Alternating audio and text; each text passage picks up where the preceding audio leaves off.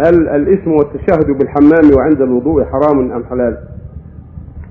ينبغي له إذا توضأ والتشهد خارج الحمام أفضل، لأن الحمام محل قدر، إذا توضأ يخرج ثم يتشهد يقول أشهد أن لا إله إلا الله وحده لا شريك له وأشهد أن محمد عبده ورسوله بعد خروج عن الحمام. هذا الذي ينبغي، يكره في داخل الحمام، لا لا ضرورة إلى ذلك، بإمكانه يصبر حتى يخرج.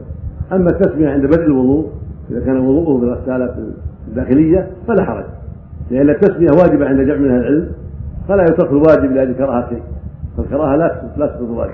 فإذا كان مغسله من داخل سمى عند بدء الوضوء ولا يضر ولا كراهة في ذلك، لأن التسمية واجبة عند جمع من العلم. أما إذا تيسر يكون وضوءه خارج يعني تمسح خارج خارج الحمام هذا حسن حتى يسمي خارج خارج الحمام.